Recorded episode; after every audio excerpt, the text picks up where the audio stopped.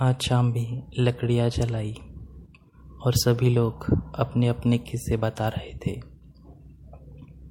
तो वही साहिल काफ़ी चुप सा था। जब दोस्तों ने उससे पूछा, अरे, क्या हुआ है? तो वो बिना कुछ कहे वहाँ से निकल गया और अपने टेंट में जाकर सो गया। अब धीरे धीरे करके सभी लोग सोने के लिए चले गए थे। लेकिन मैं वही था। मुझे साहिल के लिए काफ़ी बुरा लग रहा था। मैंने बहुत सोचा और फिर फाइनली ये डिसीज़न लिया कि मैं उसे एक और मौका देना चाहता हूँ। और कहा कि अगर हो सकेगा तो शायद मैं उसे सुबह बता दूँगा और जाकर अपने टेंट में जाकर सो गया। अगली सुबह हम लोग वापस निकलने वाले थे। अहमदाबाद के लिए। मैं साहिल से बात करना चाहता था, लेकिन उसे लगता था कि अब मैं उससे बात नहीं करना चाहता।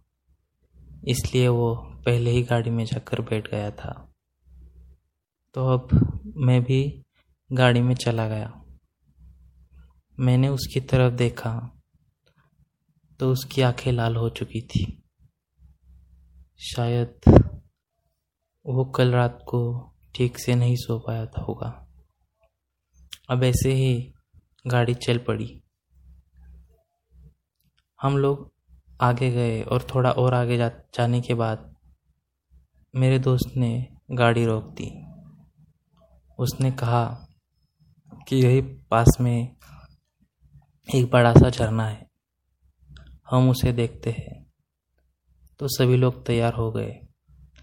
लेकिन साहिल ने वहाँ आने से मना कर दिया।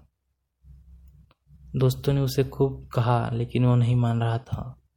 तो मैंने उससे कहा, चलो, सभी चल रहे हैं तो तुम क्या करोगे यहाँ? तो वो मान गया। सभी लोग झरने के पास जा रहे थे कि मैं साहिल को रोक लिया। जब मेरे दोस्तों ने पूछा क्या हुआ? तो मैंने कहा, चलो आता हूँ। साहिल ने पूछा, अरे, क्या हुआ? सब ठीक है ना? तो मैंने तो मैं गया और उसके गले लग गया। तो उसने भी मुझे कस के पकड़ लिया। मेरी आँखों से आँसू आने लगे थे।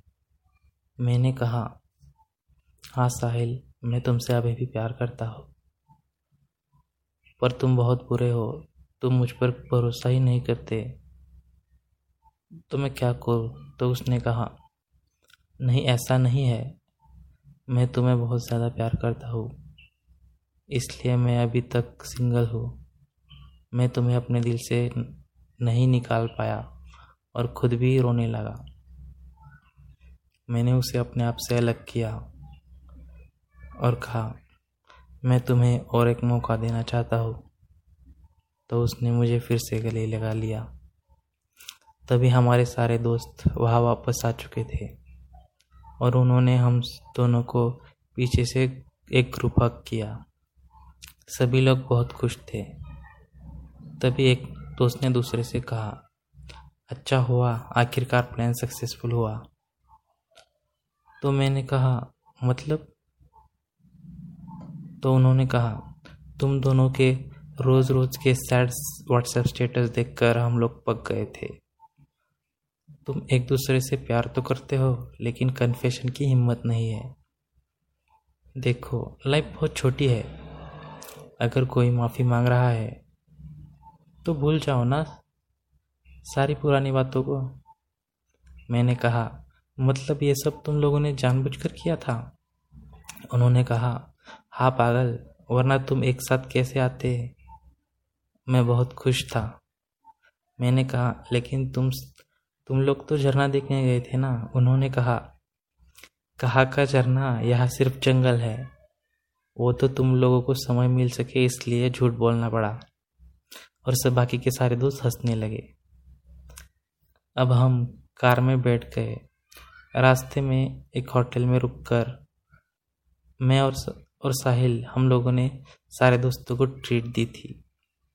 वो बहुत ज़्यादा खुश थे। अब हम लोग अहमदाबाद पहुँच गए थे। मुझे राहुल अपने रूम पर ले गया और मुझे अपने साथ रहने के लिए कहा। मैंने अपनी जॉब छोड़ दी थी और अब यही रहने के लिए आ गया था। राहुल अब इन दिनों मेरा खूब ख्याल रखता था। वो हर वक्त, वो हर चीज़ मेरे लिए करता था जिससे मैं खुश हो पाऊँ। दोस्तों, इस कहानी का बस यही मतलब है। अगर कोई दिल से माफ़ी मांगना चाहता है, उसे अगर सच में पछतावा है तो हमें उसे माफ़ कर देना चाहिए। लाइफ बहुत छोटी है, हमें इसे प्यार से ही जीना चाहिए। दोस्तों, अगर आपको मेरी वीडियोस पसंद आती हो तो प्लीज़ मेरे चैनल को सब्सक्राइब कीजिए, वीडियोस को लाइक कीजिए और कमेंट में बताइए आपको मेरी कहानी कैसी लगी।